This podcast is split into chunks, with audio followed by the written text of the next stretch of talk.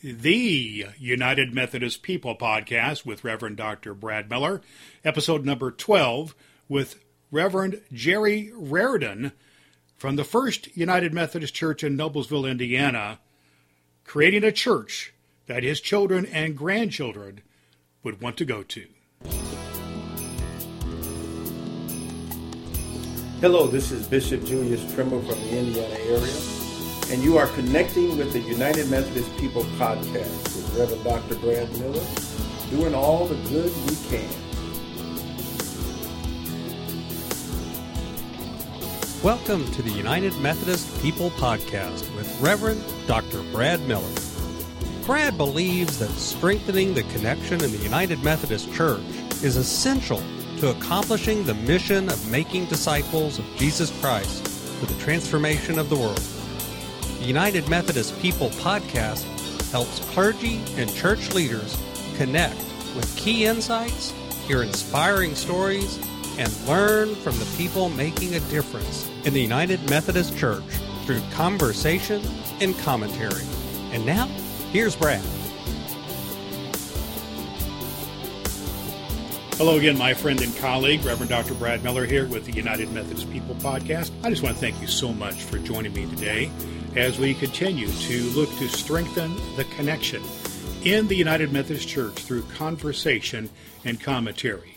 And we do that on a regular basis to share some of the leaders in our church, some of the activities in our church, talk to some of our bishops in our church, and see what's going on in United Methodist Church that can be helpful for strengthening the connection. We all know that we have our share of challenges in our United Methodist Church these days, but I still believe that we are under one umbrella of our Wesleyan heritage and under the Lordship of Jesus Christ, and what we can do together is still better than what we can do apart. We're going to talk about that today, some with uh, Jerry Rairdon from First United Methodist Church in Noblesville, Indiana. But first of all, I wanted to share with you that there are connections that you can make to us here in the United Methodist People Podcast that you may want to know about. You can always go to our website, united methodist podcast dot com, and see back issues or back episodes of the of the podcast featuring uh, uh, interviews with several of our United Methodist bishops, for instance.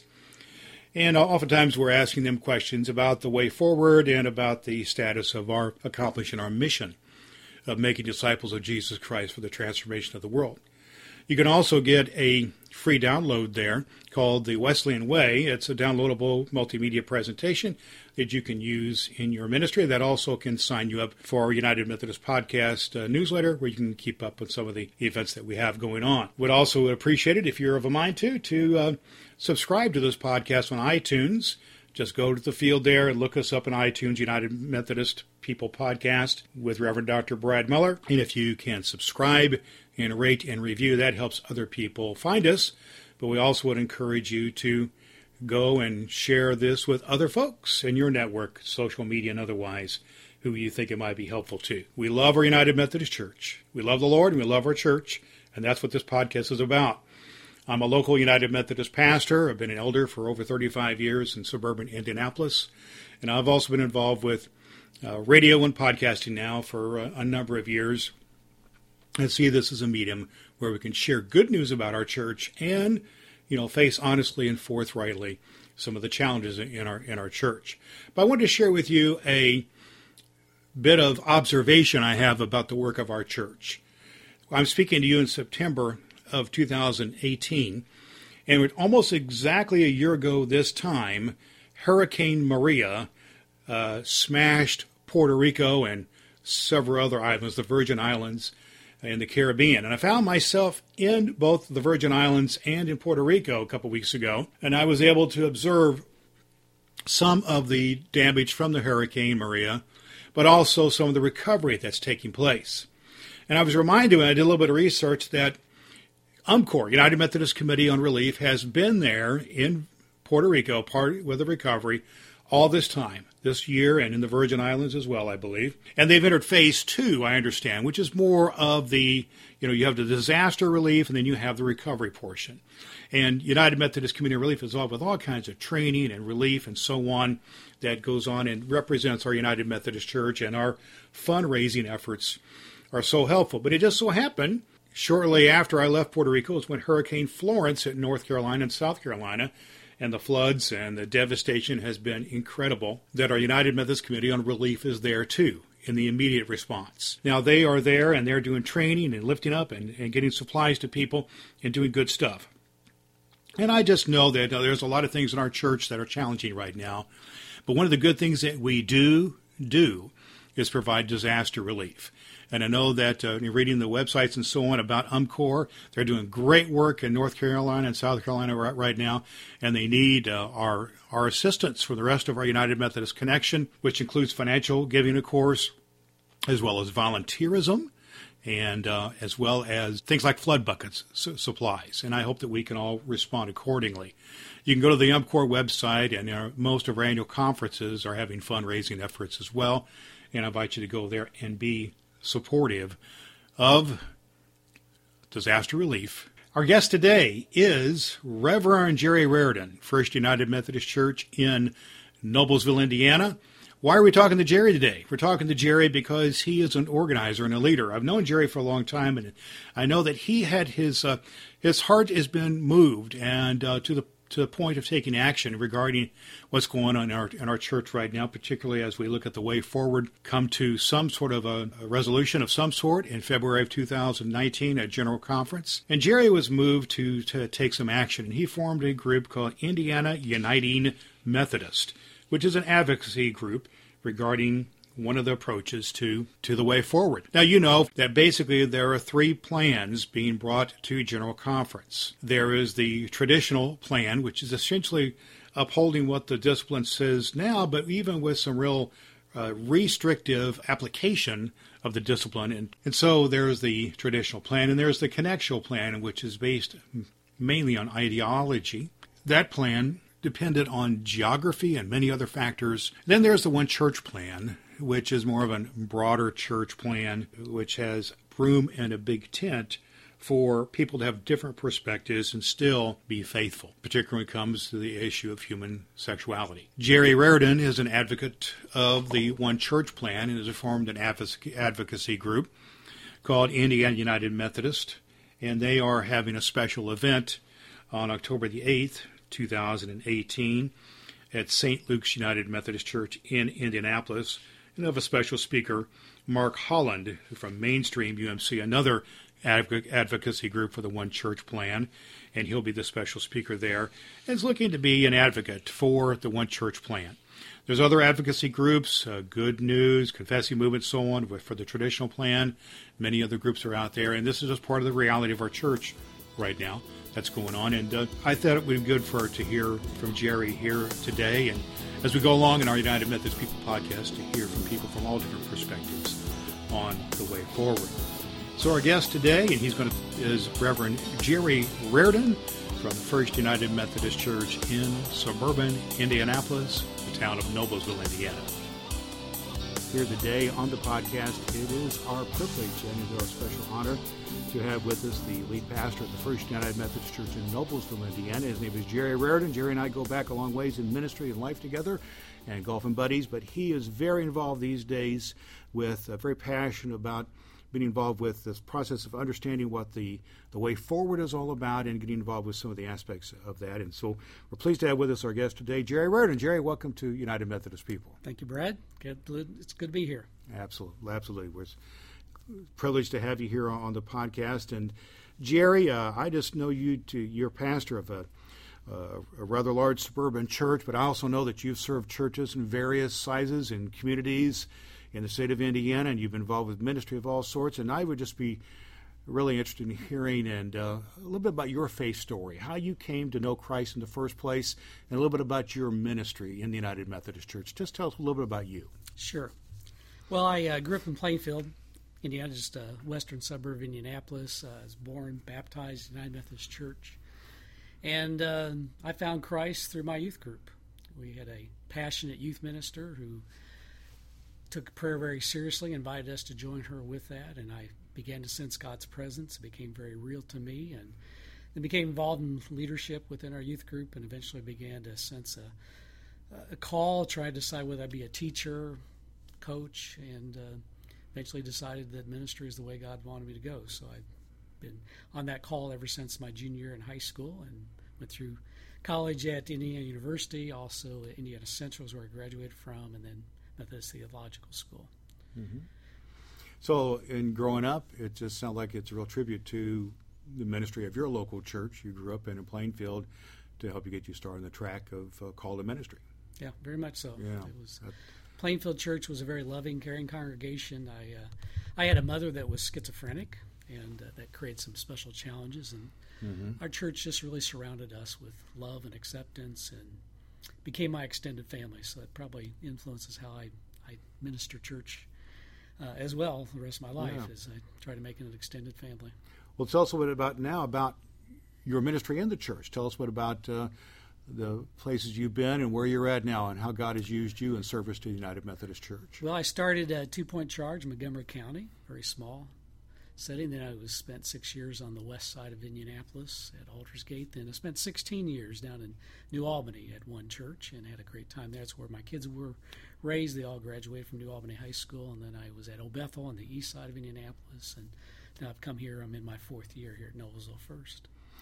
Well, tell us a little bit what God's doing here at Noblesville First. What are some cool things that are that are happening here that you're involved with? Well, we did a visioning process immediately. We used the Frucault Congregations process, which was very successful at Old Bethel, helped us get going in a good direction. And so we began that here, and there was already many good things in place here. Uh, but we've really focused our ministry on becoming very connected with the community and ramping up our community partnerships. And probably one of the unique things is that we had the blessing in the nineteen eighties when Mark Blazing was here of being given a one hundred twenty acre farm about five miles north of town right on the White River. So it's quite a resource. The intent then was to make it a retreat center, and it's never quite fully lived into that. And so Pastor Aaron Hobbs happened to be at the Wabash Leadership Institute and got to experience in Vancouver a ministry that was Algranic Farm. That was used for immigrants coming into Canada. And he came back with that idea, and we got our heads together and figured out how we could put together a business plan, and we've been converting that farm to the Teter Organic Farm. And the goal is to be getting to a point that half of what we produce can be given away to local food pantries. We already gave away this year one hundred twenty thousand uh, helpings of food of this growing season. And it uh, looks like we're going to break even uh, in that process. So it's been a three-year process, and that's pretty exciting. We've also been involved in the community. Our Noblesville Main Street's a community organization that we funnel volunteers to. We just most recently helped Gleaners start a new food bank just a block away here at Ivy Tech. Um, and we've we've had twenty people, you know, every week out at the White River Elementary School. So just many many partnerships here. That's uh, well, that that is awesome, especially that farm. That is uh, what a what a blessing to you, and then you're able to just translate into a blessing to other people in many ways. Does that produce revenue as well? Uh, the main goal is to make it self-sustaining. I see. Uh, so they have a farmers market here in Noblesville that okay. we sell in. We've uh, ramped up quite a bit our rentals. The retreat center is still there, but now mm. that the farm's getting so much use, we're getting a lot more rentals. Uh, we do some special things like this coming Friday. We're having a um, farm-to-table dinner, fundraising dinner. So we've, we've got a lot of new revenue sources to make it self-sustaining so we can continue to give away food. What a great what a great ministry. And it sounds like the ministry here is, is thriving in many ways and innovative in many ways. And a part of what we say in our whole United Methodist Church is that we are to be all about our mission of making disciples of Jesus Christ for the transformation of the world. So it sounds like some world worldly transformation is taking place on a local level here. And but I'd be interested in, Jerry, in kind of your take and your understanding of how we are doing as United Methodist Church as a whole, and perhaps here more even more locally uh, here in Indiana, but how we are doing. Give me an assessment or a grade, if you will, of how we are doing the United Methodist Church on accomplishing our mission. Well, I think globally we're doing some great things, especially in the continent of Africa. It's quite amazing the way the church has grown there. I think um, United Methodist Church was at the forefront of learning to give mission over and let the indigenous people run things. And uh, so I think that's been very productive, and this state especially has been prominent with Africa University. Nationally, I, I don't think we've been quite as productive. I feel like the Methodist churches always tend to lag behind other uh, more innovative churches, especially independent churches that uh, are free to do on their own. We seem to be locked into tradition, sometimes to a fault, that uh, causes us not to be open to do whatever it takes, whether it's worship styles or ministry styles. And so we've kind of been behind the times, it seems to me. Mm-hmm, mm-hmm. How have you seen that manifested in uh, terms of, you say we're behind the times and kind of kind of uh, locked in tradition. Have you seen that manifested in some ways in uh, in, uh, in churches or in communities? Well, sometimes it's been music styles. I uh, see. You'll see some churches that quickly switch to the latest style of music, and uh, and they seem to be the ones that drew in the generation of people that we seem to be short on. Mm-hmm. Um, sometimes with ministry styles, we, we just are focused more on the organization instead of uh, getting out there and uh, sharing that personal faith with people.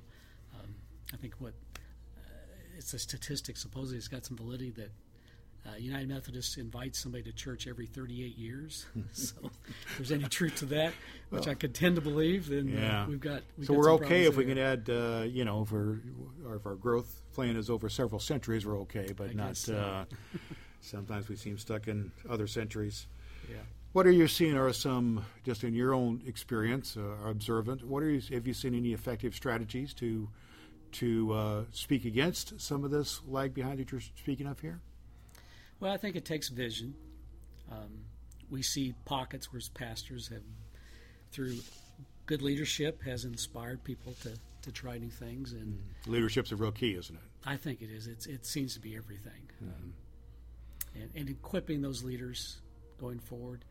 You, you have to go into every local church today, I believe, seeing yourself as a change agent. Mm-hmm. Uh, it just, society is changing so rapidly, and uh, by not keeping up with it, we we just keep losing out. And if you look at the statistics of the millennial generation, it's just frightening. And it's not just the Methodist Church. It's mm-hmm. uh, and it's not just mainline congregations. It's it's faith in general. Uh, part of the dilemma, I think, is we're seen as an institution, and people have lost faith in, in about all institutions. So we have to do everything we can, I think, to transform ourselves more into a movement mm-hmm. and be more free-flowing and open. Mm-hmm. Well, you spoke there about uh, movement and leadership and transitions and challenges and several things you mentioned there in your comments. And here in our United Methodist Church, we certainly have our share of challenges and, and the need for leadership. And you are in leadership in the state of Indiana and the uh, Indi- the uh, movement in our in the state of Indiana regarding um the way forward, the challenges we have in the United Methodist Church, what we are calling the way forward, which is has to do with uh, matters of human sexuality, and there's some other nuances to that too, but that's the primary issue. And uh, you've been leading an effort, and we we're speaking now in September of two thousand eighteen, and next month on October eighth, there'll be an event that you're helping lead, which will speak about one of the aspects of the way forward. And but I'd like, before we get into some, some of the specifics of that, I'd like for you to kind of, from your perspective, kind of de- define the issue. What is this thing, the way forward? What are we talking about here? What What's this all about? I think everyone has their own take on it, and I'd like to hear your take a little bit at what you understand the issue is here at hand before we speak to some of the specific uh, things that you have to say. Well, the way forward I saw as an opportunity at the last General Conference to call halt to the fighting. We've been fighting over the issue of human sexuality for forty years, mm-hmm. and the call to try something different instead of just the political process that happens at General Conference. See if we can take more of a Wesleyan approach of Christian conferencing. From what I can see, it was put together with a quite an array of perspectives. Uh, Pat Miller was from my previous congregation at O'Bethel. I know where she stands as she led the uh, confessing movement. You had uh, progressives on there. It seemed to be a very representative body of people, and they put their heads together for at least eighteen months and tried to come up with a proposal. Uh, they came up really with two proposals, my understanding, the one church model and then the connectional model. And then uh, some were not, at least some of the bishops were not happy with those two proposals, and so they quickly put together the traditionalist plan now. So it's now a three-pronged option. And um, and my take on it is that the connectional plan didn't have much hope for passing. It requires too many constitutional amendments that would require. It's quite complex. It's complex. It would take two-thirds of all annual conferences to approve all those, which seems very uh, unlikely. So it's really come down to a, a choice between the one church model, which offers uh, contextualization, the opportunity for every local church, every conference, every pastor to live this out in their own by their own conscience, or to go by the traditionalist plan, which even takes some steps backwards because the enforcement of it is so rigid that it's even causing some people that tend to favor that plan to have some concerns. So mm-hmm. um, it's kind of come down to an either-or thing. That, uh, so you see it just kind of as a dichotomy, an either-or situation. It really seems to be coming down to that, mm-hmm. unless uh, somehow there's some magic by this General Conference can come up with some, some new proposals. Mm-hmm. Uh, it, right now, that's how it looks. And at this point, where are you coming down? Well, I clearly came away feeling that the one church plan is the only viable option. Uh, I've always felt my calling as a pastor is to be creating a church that my children and my grandchildren would want to go to. And it's clear, if I talk to them or most people in their generation, um, they, they just don't understand the closed-mindedness towards L G B T Q people. And uh, I see the one church model as not a radical step. It's a compromise. It's it's a one step forward that says we're going to be more open, allow people to believe what they believe. We tend to approach Scripture differently. Um, and people who are very faithful, I, I'm very passionate about the Scriptures. They are my authority. I don't feel I've preached a sermon well unless it's dependent upon the Word of God. Uh, and yet I see that when you put things in context, Uh, the Bible's not all that clear exactly on the issue of, of human sexuality, and so I think allowing for some freedom does make sense. Mm-hmm. What do you think is going on out in our United Methodist world regarding this right now? Just what's your take on it? I know you've been having some conversations with people around the country, and even uh, beyond our country's borders, you're having some contact with what's going on. What's your sense of sense of what is happening in our church right now? Are we on the edge of a schism, or do we have some hope here for some some uh, actual way forward? I'd just kind of like for you to just expand on this a little bit. Where do you think we're at right now, and where do you think we're going? Well, I've got a few thoughts. Uh, I, I've watched our retired Bishop Coyner, Michael Coyner's presentation on this, and he has an interesting take that he thinks that it's just as important how we approach this General Conference as it is exactly how the vote goes. Mm-hmm. Uh, and I think there's some credence to that. I, I know I tend to be a moderate when it comes to this issue theologically. Mm-hmm. I've never pushed for the right to uh, marry persons uh, that are L G B T Q.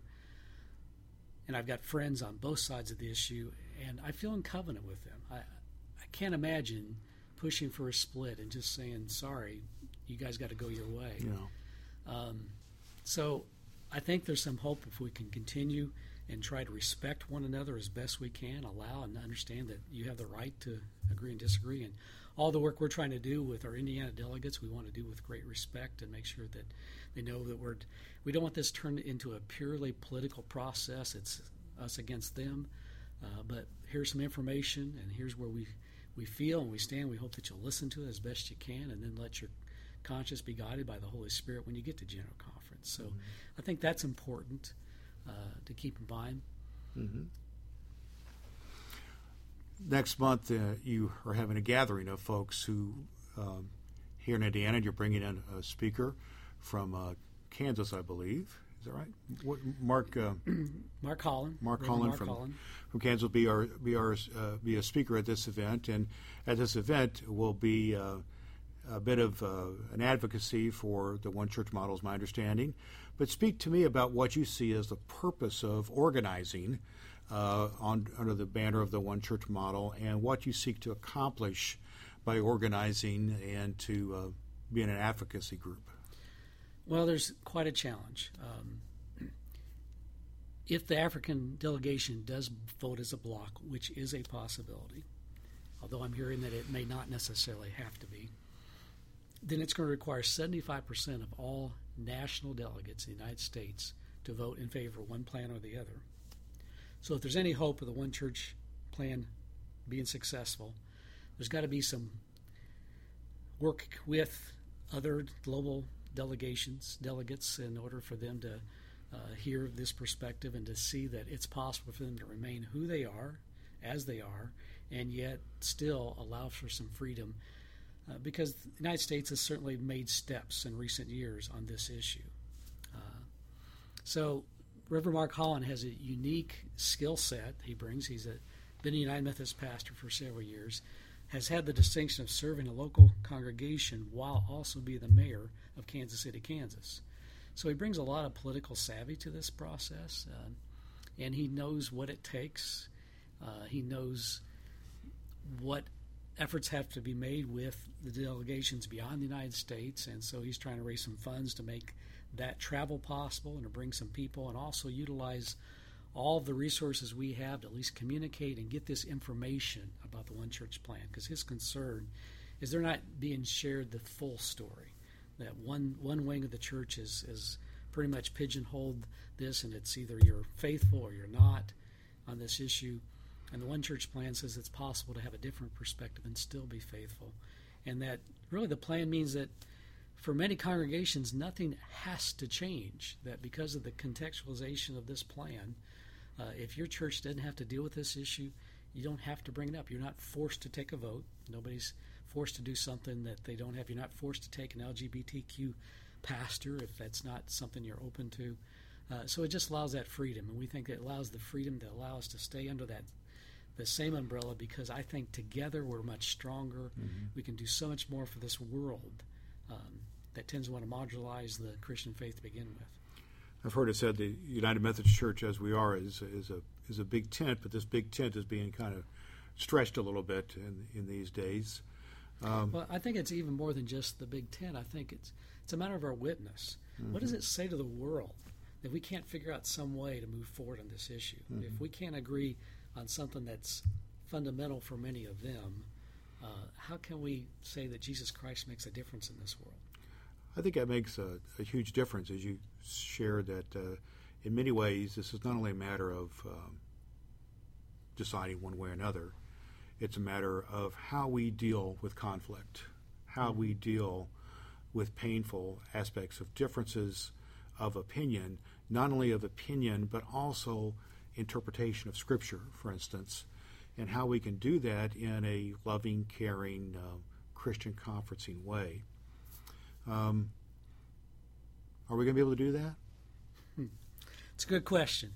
All I know is, at least from I and the work that I'm going to do and the work we're trying to inspire, we're trying to be as respectful as we possibly can. Mm-hmm. Um, there's a lot of people that I know would disagree with me on this particular issue, but I love them dearly, and I think they love me. And uh, hopefully those kind of bonds will help us hold together. Mm-hmm. I know one of the things we decided at our gathering, our first gathering we had um, for this United Methodist Indiana, was that we're trying to think beyond this vote. And if we would happen to win this vote, we also want to do everything we can to say to those churches that feel like they want to, they want to pull out that, no, we don't want you to. Let's, let's figure out a way to work together on this. And whatever that means for us as an annual conference, to respect those differences and mm-hmm. make sure that they can not feel continued pressure to keep moving on an issue that they're already against. Uh, I, I'd be certainly doing everything I can in that, that way. Mm-hmm. Mm-hmm. Yeah. Um, it's going to be, this is a matter oftentimes of uh, of tone and attitude and approach, you know, trying to be approachable, I believe, and And how we how we approach it does make a make a huge difference. Do you have any sense in how the church is going to look like, though, after uh, let's say March of two thousand nineteen? Just any sense at all?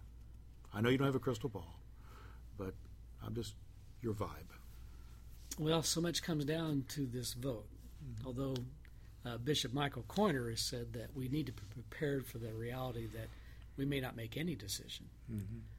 Especially depending on what the Judicial Council comes down. Oh, yeah. But that ruling could require constitutional amendments and maybe on all three plans, which then makes everything mm-hmm. much more complicated. So, um, and I know Reverend Mark Holland is also saying, let's look beyond this, because General Conference two thousand twenty could be just as important if something mm-hmm. isn't finally decided on this. Right. So we have to continue to work towards unity, and I know part of what Reverend Holland's trying to do is create a groundswell of unity mm-hmm. that uh, That's why he's chosen this name, Mainstream U M C, right. as the name for his movement, because he believes there is a mainstream of people that uh, may have certain beliefs about the mm-hmm. human sexuality issue, but are open to say, let's live and let live. Mm-hmm. Uh, and he'd like to try to see that grow, and maybe that might begin to influence yeah.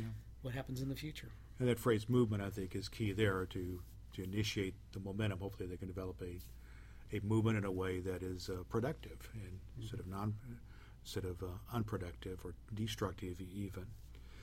We began our discussion, though, uh, Jerry, about your own influence, how the local church was a huge influence on you, and you've been involved with the local church in your ministry, in a very productive ministry, and and lots of people coming to know Christ uh, un, uh, underneath your ministry, and lots of productive programs. You mentioned the farm and so on that's here.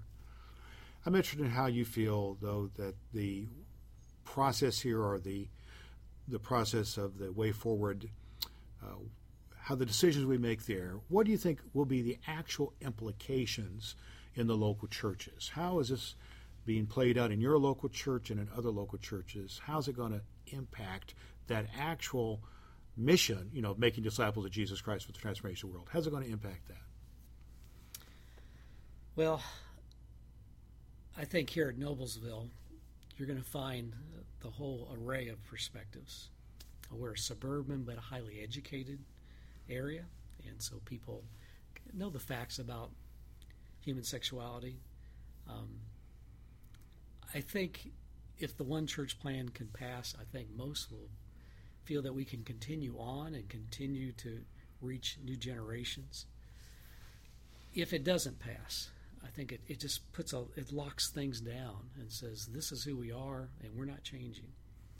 And that means there's a lot of our children and grandchildren who probably never even consider the United Methodist Church because of our particular stance on this issue. Mm-hmm. So I think that's what's at stake. Um, and as I've said, I, my calling is to create a church for my children, my grandchildren. And if that vote goes the wrong way, then I'm, I'm afraid that, that pretty much puts a, a roadblock. Mm-hmm. for that, that dream. And that's sad, if that would be the case. Yeah. yeah. Mm-hmm. So we have this decision before us, and and you you have an event coming up in, in October to speak to that, and we'll see how things come, come down. And there's a lot of this conversation which could be construed as, you know, kind of um, frustrating or or upsetting. And yet we serve a great God, and Jesus Christ is all about resurrection and renewal and and opportunities and hope and vibrancy and love.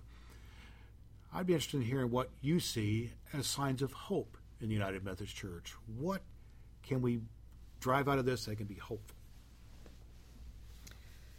Well, I think the United Methodist Church has a tremendous opportunity. When you read all that there is out there about the millennial generation and the generation that's following, we are a church that has said that uh, we're a broad church. John Wesley says unity in the essentials and freedom in the non-essentials.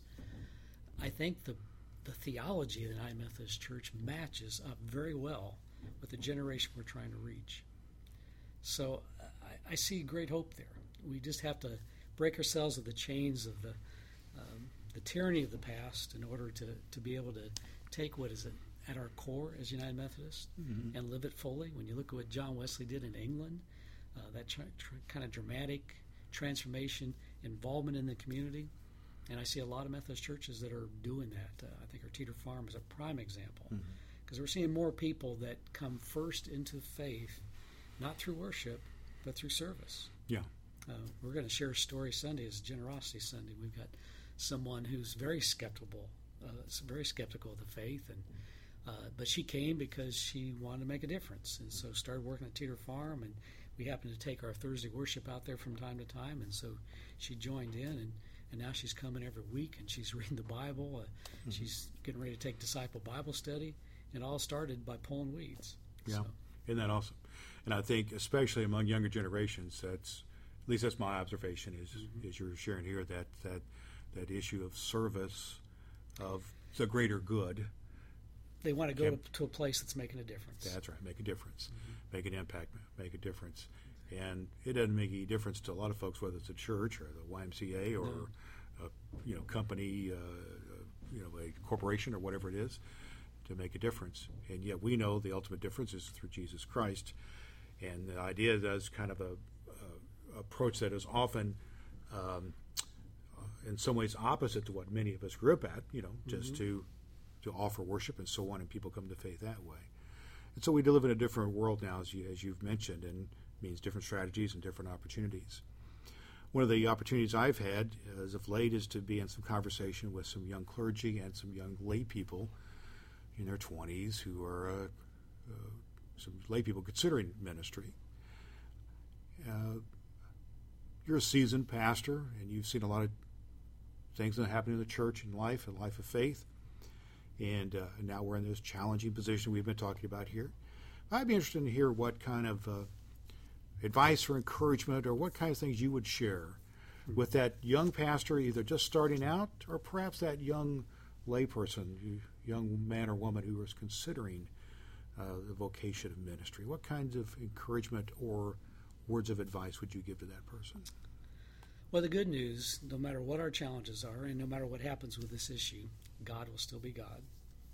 Um, one of the most moving things for me every annual conference is when we have the service of ordination, and the bishop at the end invites people down to the front who feel a call to ministry. And I'm always moved. Mm-hmm.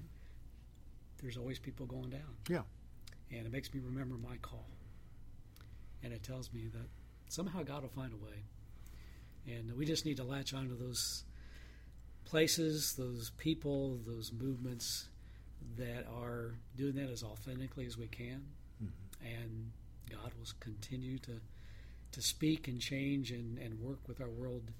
Whether the institutional church gets on board or not, there will be somebody. And uh, when I look around, sometimes it's not always Christian. I, I've got a child that does a lot of running, and I've seen them go to marathons that are just fundraising efforts for particular social agencies that are doing incredible work. Mm-hmm.